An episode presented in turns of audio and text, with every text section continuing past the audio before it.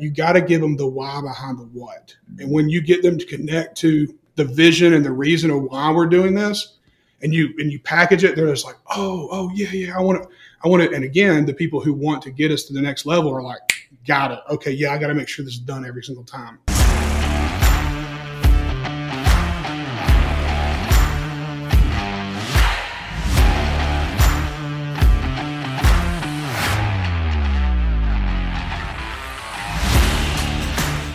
You're listening to Toolbox for the Trades, brought to you by ServiceTitan, a podcast for top service professionals where we interview leaders, their best tips and tricks of the trades, learn how industry trailblazers stay ahead of the competition, and how you too can be at the forefront of an industry.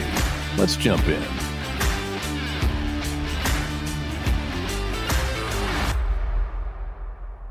Hello, contractors, and welcome to Toolbox for the Trades. Today, I'm joined by Jacob and Joseph G, the owners of G Heating and Air in Georgia. The G brothers grew their father's business from 4 to 11 million in just 1 year, and they're not stopping anytime soon. Join us as we chat about systems, people management, and shooting for the stars in today's episode. Enjoy. Jacob and Joseph G, welcome to the podcast. Thanks for having us. Yeah, thanks for having us. I am so excited to talk with both of you. You are the owners of G Heating and Air. You guys have grown from 4 million to 11 million in just 1 year, which is insane. I've got a lot to talk to you guys about. But before we even get started with that, I want to kick off this podcast the way I do every single one, which is, how did you get into the trades? And before you both speak next, if you could just say who's who so our audience can follow along, who's not watching the video, but who is listening on the podcast. So how did you guys get into the trades? Go ahead and take it. Yeah. So, it's kind of been a family trade. My grandfather, he's been doing it since air conditioning was invented. And then my dad followed in his steps and worked with my grandfather. So it's kind of always been a family trade. But then actually I wasn't planning on being a part of the trade until after I went to college. I was working for a marketing firm coming out of college. And that's when my brother decided to join with my dad. And then about a year later, Joe approached me about, hey, when we team up and take dad's business and help him out and all this stuff. So that's kind of how I got back into it. But really, I've been, since I was little, getting in the van with my dad, going from call to call, working on units, no air conditioning in the van. So I've been doing this for a long, long time. It's been in our blood. So this is Jacob, by the way. I don't know if I introduced myself. For anybody listening, we're brothers. So of course, I'm Joseph, CEO at G Heating and Air. Like Jake, we've been around for a long time. And I always tell people my dad tried to keep us as far away as possible from it. He'd always say, I didn't work as hard all these years for all that time to get y'all right back into it. But here we are. My story is a little unique. I went to college. I actually got into law school and I was going to be a lawyer. And I didn't like it. I remember talking to my dad. My dad was like, hey, why don't you come work for me? Can't really pay you a lot, but, it'd be something till you figure out what you want to do. I was also getting married that same, in 6 months too. So it was kind of crazy. I think my dad did it as the intention of making me go back to school and want to do something else. And then realized that there was a business here. There was something here that you can make money off of, and started working in the vehicle with my dad. It was, at the time, it was just my dad, my grandpa, and a gray 1995 Astro van. We maybe did $250,000, maybe $500,000 in business at the most. I was running the calls on a yellow pad, sitting in the driver's seat or the back seat. I had a little change-out crew and started learning how to sell. And we hired our first employee 2014. Mm-hmm. We grew to 6 employees 2018. In 2020, I think we had 12 guys. And then, now we're where we are now. So that's kind of how we got to where we are right now and how I got into it. That's awesome. So the company didn't actually start growing until you came aboard, Joseph. It had been around for a long time. My dad's business had been around for a long time. So, I'm like everybody else, dad grew up in this. He did really well. He was into new construction and other stuff before. And, what happened in 2008 with all that, everybody knows, took a dive from there. And then he just kind of let the guys go and just kind of went down to service and what he knew. I'll be honest with you. I think when we first came on, I was just kind of into it. It was like a stepping stone. You know, I didn't think I was going to stay here. And I think I was just really more just like, hey, if I can just, you know, I remember telling my dad, I was like, hey man, if I could just make like, you know, a living doing this, you know, just trying to make a living, kind of making it almost like a hobby. It was just a job at that time. Didn't see it becoming a business like it is now. And until I brought you on, and then we started talking about it, and you were just kind of like, man, there's something here. And we started realizing that a lot of people need HVAC, and we made a lot of mistakes along the way, and we'll get into those during the podcast. But totally. And that by me saying the company didn't really grow until you came on, Joseph, that's in no way to say anything bad about your father or your grandfather and how they ran the business before. But it's just interesting how your dad was very intentional about keeping you two as far away from the business as humanly possible. And now you're both running it, and you're running it incredibly well. Like, you went from 4 to 11 million in 1 year. You guys actually joined me for a webinar in summer of 2022 to talk about your first $1 million month. So you guys have done a ton of business, made a lot of mistakes, but also have made some really good decisions. So I would love to know what changed and how did you both navigate it? Our dad and grandfather was definitely a new construction. They basically, back then, that's all you did was get with general contractors, and you just build houses and install systems. Well, whenever the housing market crashed, a lot of companies, and including my dad's business, didn't really know how to make the transition to not having that many homes to be able to continue new construction. There still was out there, but not as much as, you know, the work was plenty, and they just needed more and more HVAC guys to do it. So the margins started to get decreased, and this is a very same story with a lot of people here. And a lot of people didn't know how to transition to being a service business after the you know, recession happened.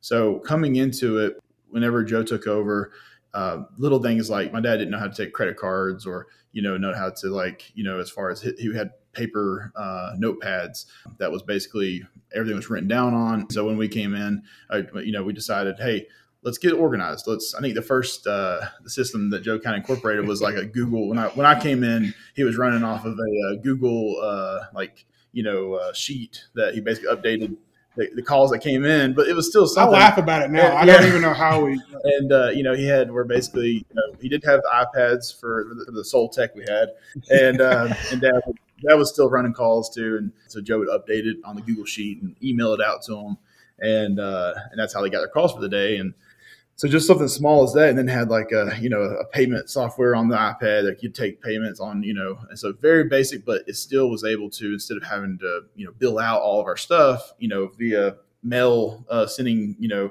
mail out to customers, they were able to invoice immediately and then start kind of, okay, hey, we can actually get a little bit of cash flow in, instead of having to constantly, before this, we were having to like borrow money just to like pay for our distributor bills and stuff like that. So when you're trying to get that churn of, okay, now we're starting to get a little bit cash flow positive. We're not profitable yet, but getting that cash flow positive.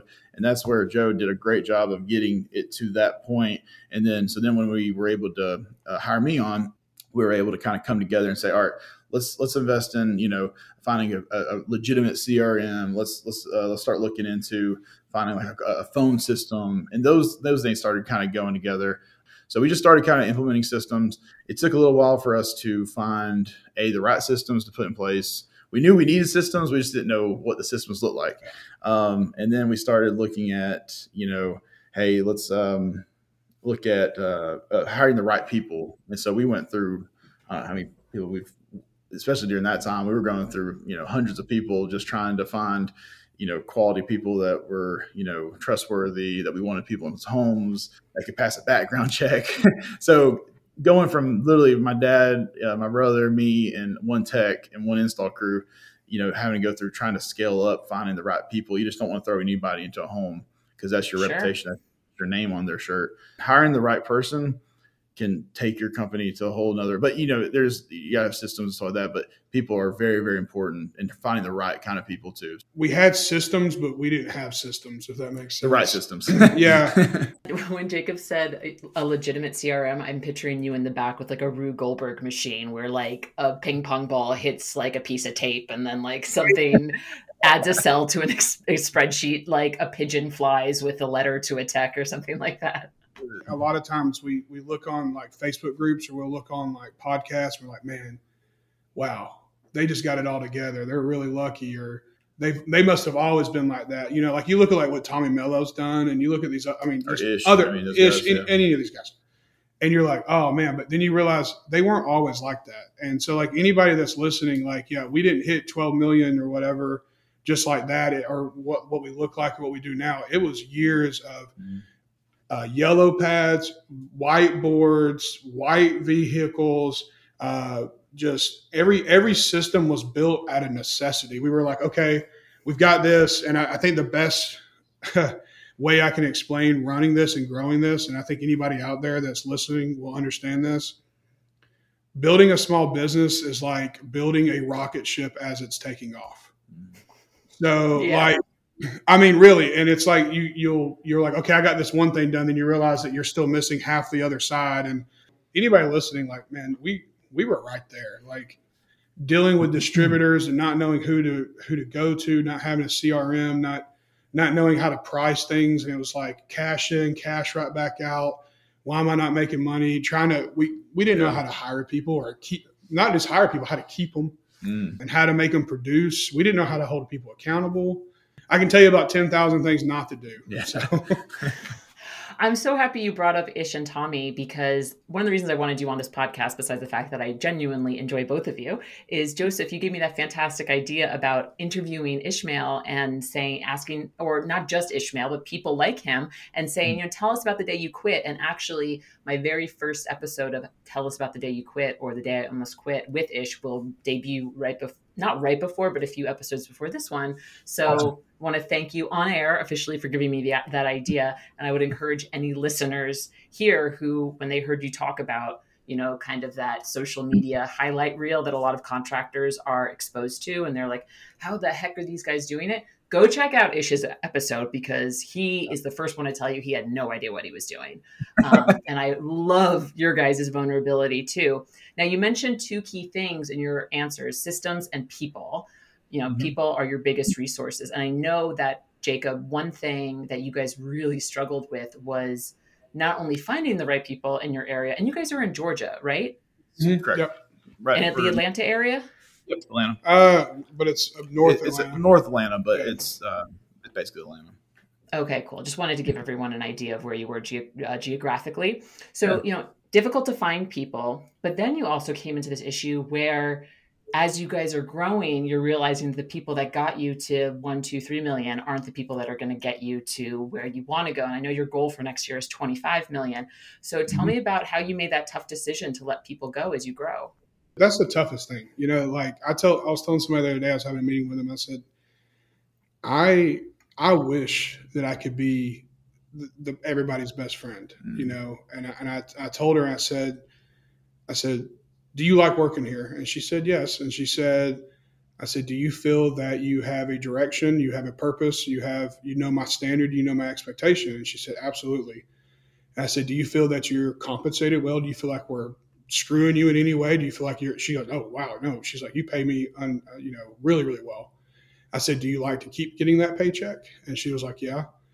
And I told her, I said, too many people like you depend on me to have that paycheck and to have this company running for me to be everybody's best friend. Too many families depend on these doors to be open for us to have loose standards and to allow things and just to be buddy with everybody. That doesn't mean you can't have a good culture, and that doesn't mean you can't have fun and be a hype guy and get people motivated. I'm not talking about that. You got to do those things, but there has to be a standard. And it sucks, because we talked about this, and I think what happens is you have people who they'll get you to 5 or 10 million, and they're kind of like, man, why do we need to get any bigger? You know, I'm making more money I've ever made in my life. And, you know, like, man, let's just keep doing that every year, man. This is, we're making plenty. We're fine. Everything's great. You know, cause they came from, there's a girl that's been with us since we were like 2 or 3 million, like maybe even 1 million.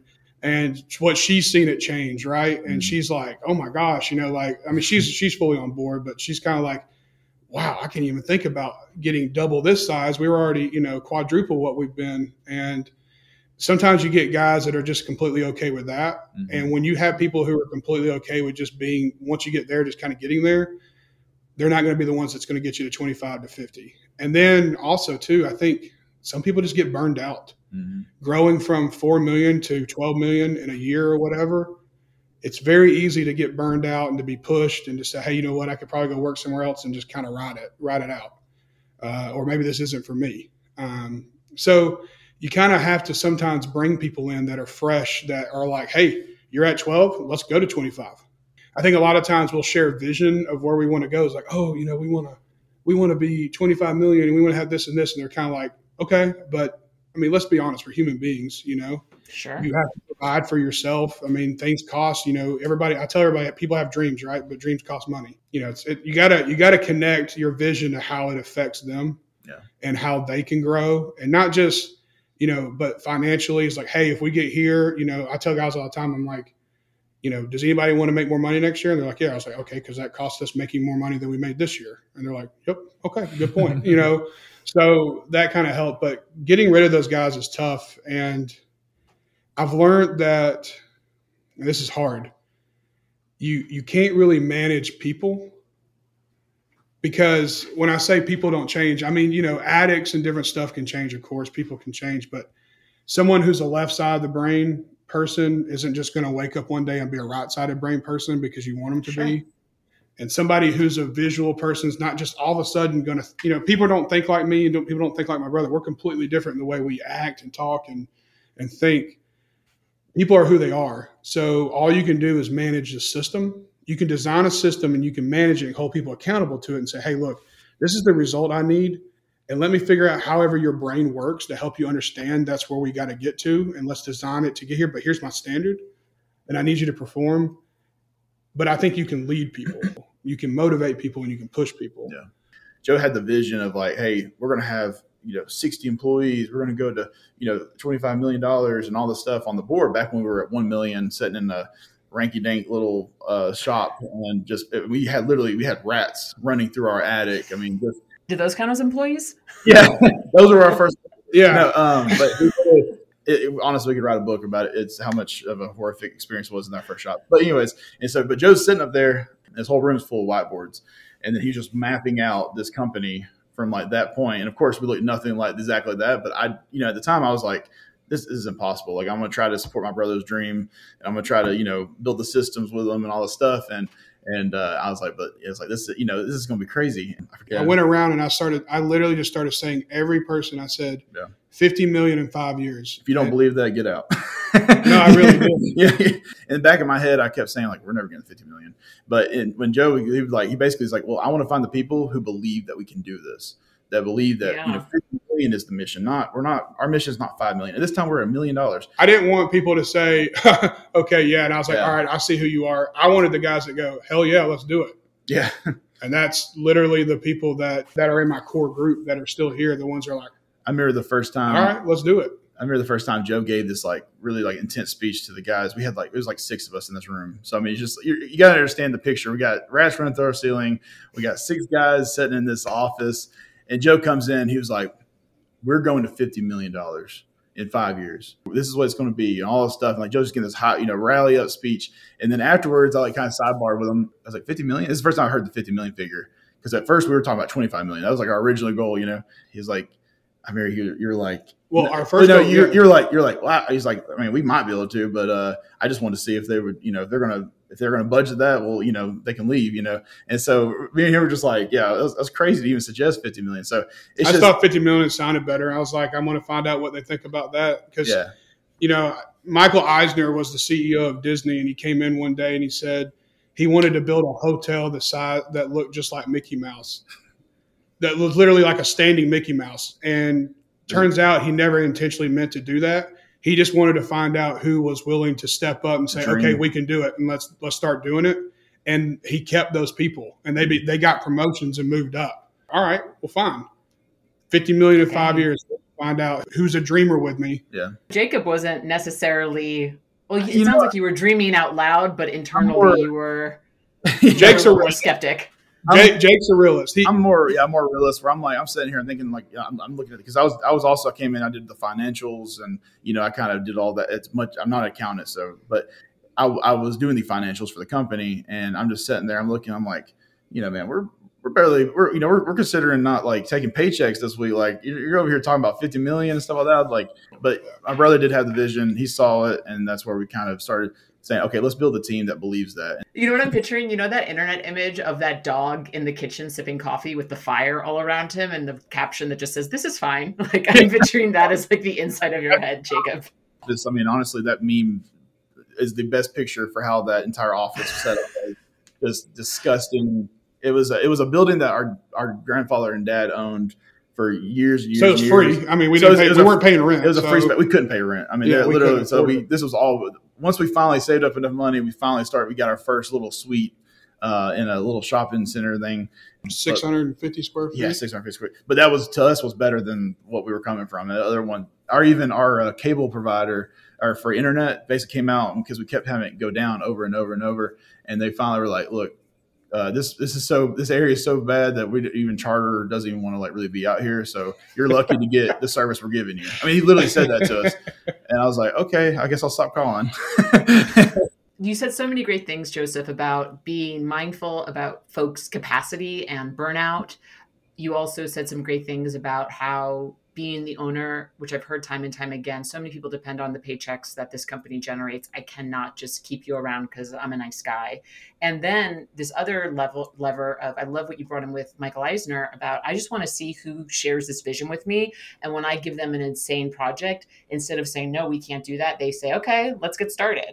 So I think those are all really great leadership things to keep in mind for folks who are listening and are building their own business.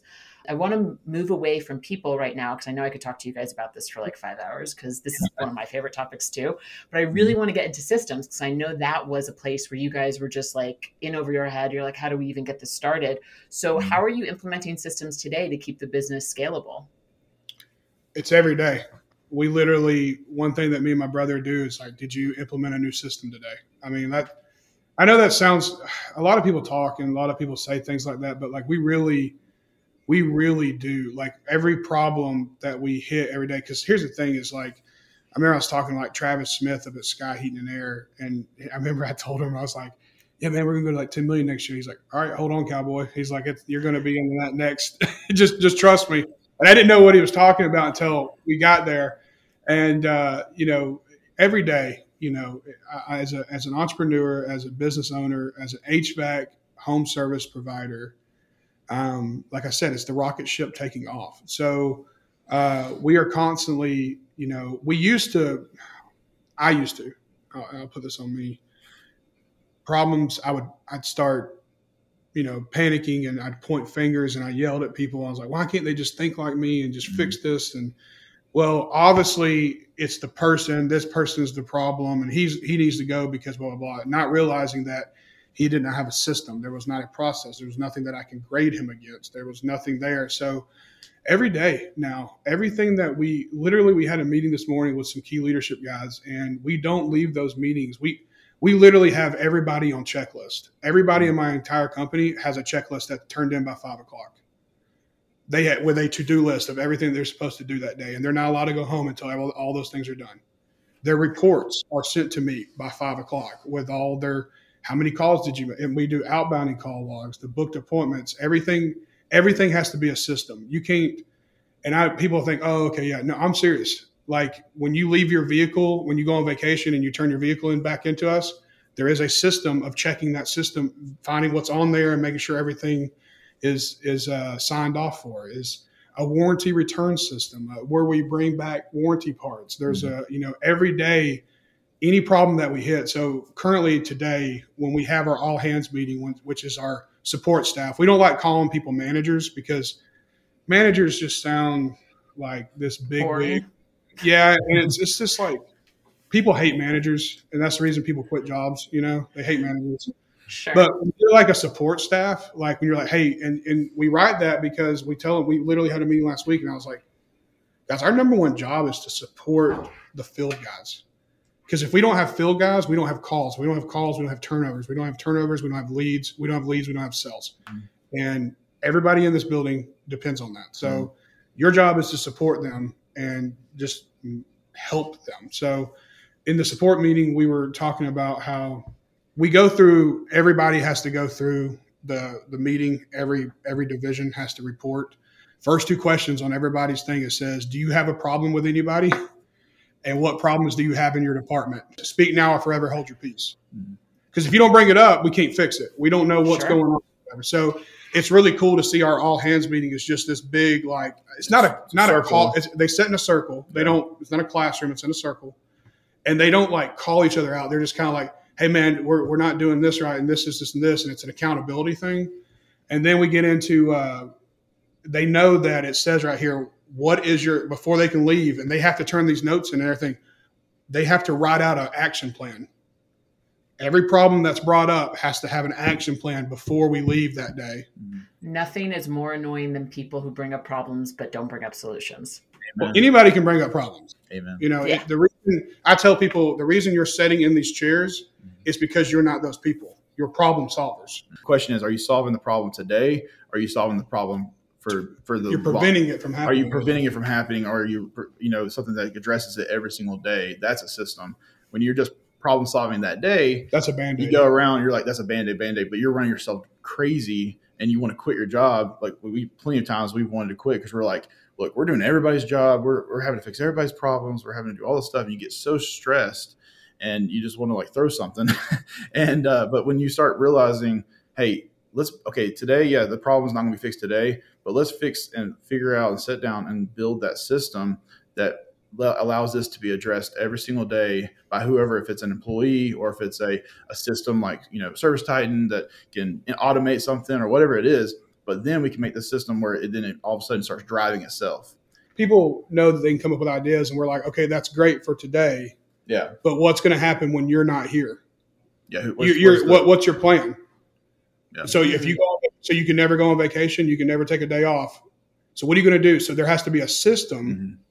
and you got to teach somebody. So we've been teaching people how to think. Yeah. We're trying to empower them to make decisions and go. What a lot of times they'll ask us questions, and this is a great tool, guys. If you're listening to this, if you take anything from me, whenever you get asked a question about something, just ask them what would you do if I wasn't here? What would you do? Well, I mean. Yeah. Because it's empowering, right? If I asked Jackie, I said, Jackie, you know, you bring this problem up to me. I said, well, Jackie, what do you think? What would you do if I wasn't here? You want my opinion? You want my opinion? Of course. What would you happily do it? I want to know where your head's at because you know my standard, you know my expectation. Mm-hmm. So how does that fall into what we're trying to do? Our mission, our accomplishment, you know, our vision. Yep. It's almost like a little check into the Michael Eisner stuff. Like, are you still thinking about growing us $50 million instead of, and I just want to say real quick, those Band-Aid solutions, oh my God, they are so tempting. They're so tempting. Nothing feels better than fixing something right away. We do it all the time. Yeah. Nothing feels better than that. But to your point, not only is that going to burn out your employees, it's also going to keep you guys as the bottleneck that can't get stuff done when you need to get done. I think a lot of contractors struggle with that because the reason they get so burned out, and you see them on the groups, they're like, I just feel like I'm having to do everything. And I guarantee you could ask any small business contractor, and one of their biggest things is they feel like they're still having to put out all the fires, and they're having to deal with all the angry customers, and they're having to deal with all this stuff. And yeah, you know, until you can grow, you know, we got people in place to take care of that stuff now. But one of the problems is the reason you feel like that is because you hire these people to do this stuff, and then they don't do what you think they should be doing or doing enough. You're afraid to hire somebody because, like, well, I'm just going to have to do more work because I'm just going to have to do their work. And contractors sit there at night going, God, I'm doing everybody else's job. I'm paying out this big salary for him not to do anything, whatever. But the truth is, you didn't teach him, give him a checklist, create a system, cause him to teach them how to think outside when you like. You know, it's a beautiful thing, like, to see this company run even while we're not here, you know, just to kind of brag. I'm going to brag on my team real quick. I really want to brag on my team. Brag away. So for my mom's birthday, she rented a cabin up in the woods, and it had no service. Like, it was awful to go up to. She had this whole thing. She was going to go on a Friday, and we were like, oh, my God, it's middle of summer, by the way. Middle of the summer. And they're asking us to go away for a weekend, away from our phones, away from our company. Thursday to Sunday. Thursday to Sunday. Not only did our company survive, it thrived. Yeah. It was one of our record-breaking weekends. We sold like almost, I think, 19 units in one day. We sold like they were just pumping, and that's a credit to my team. And was everything perfect? No. We came back, and there was things that we blah blah blah. But since then, we've worked on those things. But man, they're just a team. And when you teach people to think and not just say, "Here, do this," Jackie, you ever had somebody just tell you like, "Here, do this," and you're kind of like, "Okay," and then you just kind of sure, and you'll do it like one time maybe. Mm-hmm. But once you get, Jake taught me this. He said you got to give them the why behind the what, and when you get them to connect to the vision and the reason of why we're doing this. And you package it, they're just like, oh yeah, I want to. And again, the people who want to get us to the next level are like, got it, okay, yeah, I got to make sure this is done every single time. That's what I love your long answers, and I want to call out that one. I love it whenever people brag on their team on this show. I think it's fantastic. So thank you for doing that. And I love that you said, we did great, but we got back, we noticed some stuff, and we tweaked it, and now we're even better and more prepared for next time. One thing that you guys mentioned the last time we spoke is that you guys don't have a slow season at G. You have a manageable season. So I would love to talk about how you've reframed this very scary time that a lot of contractors, talk about. One thing that about HVAC in general that I had to really kind of learn coming into this was the seasonality of the business. As much as you a lot of people, they'll live and die by this too. This industry is weather enhanced, not, weather, what's the saying? We're not weather dependent, we're weather enhanced. Exactly. So basically to really grasp that, you have to understand, you just got to change your mentality. So in the summer and the cold winters, wherever you're at in the country, in Georgia, we have really hot summers that last for 6 months, basically from April all the way to probably September, you can go all September. Anyways, so you have these long summers. But there definitely is those dead, the end of September, October, and November, where in our winters aren't that harsh. I mean, we get some little freezing temps here and there, but is understanding that a lot of times these companies will okay, we took our big summer and kind of coast into those dips. Well, we were like, no, we're not going to settle for anything less of an expectation than we do after the summer. That's where we got to get creative with our marketing and how our specials and all that kind of stuff. And just changing the culture, because a lot of times the way the culture was beforehand and kind of our entire area was, you're going into maintenance season. And so maintenance season was kind of just basically just enough to give a few hours to the techs or, It was just busy work. Everybody around here just does busy work. Well, and you're like, I hope I had enough money from the summer to be able to pay the guys, because if you don't keep them busy, they're going to leave you and all stuff. And it's a very tough part of this business is because you don't want to lose good talent. I mean, you're like, hey, these guys are killer techs, are killer installers, but I know business during these slower times. But switching that culture shift of this isn't just busy work, this is opportunities that we're going to sit here and listen to these customers and take their concerns for real. So just switching that whole mentality, and then also our support staff. A lot of times, what happens is, wow, we worked really hard this summer. Let's take some time, to kind of kick back and chill, because most companies just kick it and chill and kind of coast until the end of the year. Yeah, and that's one of the things we kind of saw early on. We had to fix was a lot of people were like, man, we worked so hard this summer. Can we not just kind of chill till it gets busy again? And stuff like this. And it's like, yeah, we can kind of, but we got to change our mentality. And that's where we're like, hey, we've got to hustle. We got to continue providing for these families. We got to we can't just let, installers stay without work for, these people aren't trusting us. I mean, would you like to come into an environment that is just, you never know if you're going to have work, or you never know if you're going to have this and that and this and that. Mm-hmm. And don't get me wrong. We've canceled meetings for things and moved them around, had to reschedule. Emergencies happen. We try to be as consistent as possible, that they know what they're expecting. They know what they're getting. I had one of my techs in here the other day, and we had an accountability meeting. He was slacking, calling out and all this kind of stuff. And I have to hold everyone accountable. It's tough. I tell people all the time in my meetings, this is the toughest HVAC company to work for in the state of Georgia. We will make it. It's harder to work here. Our standard is higher. You're monitored. Everything is KPI'd. We have accountability. We have it on the screens. It is tough, but we're going to find out who wants to be here, who wants to, and we ask everybody. I think if you remember in the webinar, do you remember what my question is? I ask all my interviews. Oh, I remember. It's a spicy question. Can you remind me? Yeah, it's do you think you're a winner? And I always ask people that. I always ask people, do you think you're a winner? And then why do you think you're a winner? Because that's all I want. I just want people I want winners, and take another quote, mediocre people can't stand high achievers and high achievers can't stand mediocre people. And they don't mix. That's true. It's like oil and water because one's going to weigh the other down and make that whatever. And the achievers are like, hey, get out of this way. And the people who barely get by. So the manageable season you got to have people who are bought into the vision. You got to have winners. You got to have the achievers who are saying, no, I'm not going to let this be manageable. I'm not going to let this be slow season.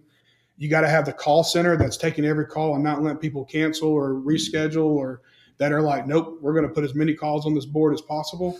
You got to have, it takes a whole team. You got to have the coordinator saying, no, we're going to get every install in today, tomorrow. Because, it's easy to say, oh, well, we'll just get to you next week or whatever. No, everybody's got to be rowing just as fast. And that's how you kind of make it. But if you got to change the mindset of these are opportunities. And once you change that every house is an opportunity, your slow season really does change. Because a lot of companies take all the money, like he was saying, in the summer that you make. And I know what you guys are thinking as entrepreneurs or whatever is, I'm hoping that I make enough money to just ride out until next summer. I'm going to coast it and pay my guys. I got enough stored up. I'm just going to put it in the storage. I'm going to put it in this piggy bank and store it. That is not the way to live as an HVAC owner. You're going to eat all your profits, but the point of a business is to put as much cash in your pocket as you can.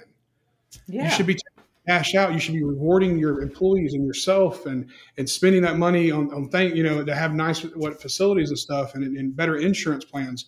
Not storing it up, hoping that you make it out for 6 months. It was the same thing. I was like, we're going to be at 50 million in 5 years. I still say that all the time. I go around 50 million in 5 years. We're still I find out who's going to go with me. So I hope I get the opportunity to do an interview with you again, when you guys do hit 50 million in 5 years, maybe less. And we're going there. Oh my goodness, guys, this has been a lovely interview. Just like I knew it would be. You've got so many hot takes, but so many thoughtful takes, like very thoughtful takes. And I've learned a ton from you guys. So thank you again. I'm going to close up this interview with my favorite question. And you're allowed to have two answers because there's two of you. If you had to choose a song to be the soundtrack of your life, what would it be? Oh, I Want to Dance with Somebody, Whitney Houston. Oh my God. Amazing answer, Joseph. Got to follow that up, Jacob. Are you ready? Go ahead. Oh, man. You can't tell me you ain't been to or a party or a wedding and that song comes on and not everybody have a good time. Yeah. I got to go with my, I hope. Play that funky music. No, it's the one that this song will live on forever. And that's, Country Roads by John Denver. Roads, beautiful, it's a beautiful song. Jacob and Joseph G, thank you so much for joining Toolbox for the Trades. I loved talking with both of you, and I hope to have you back when you guys hit 50 million. Absolutely. Awesome. Thank you, Jackie. We'll be here. Hey, Toolbox listener, if you enjoy Toolbox for the Trades, then I would love it if you left us a review and rating wherever you listen to your podcasts. This helps the show grow and helps us get discovered by more contractors like you. Are you looking to build a top-tier service company? ServiceTitan's Contractor Playbook is a handy guide to help you get where you want to go. Authored by the industry's greatest minds, this free all-in-one playbook will help you set your company up for success. Learn how to provide excellent customer service, establish your company's culture, market to new and existing customers, and more. Just go to servicetitan.com/getplaybook to access the free digital guide. That's servicetitan.com/getplaybook.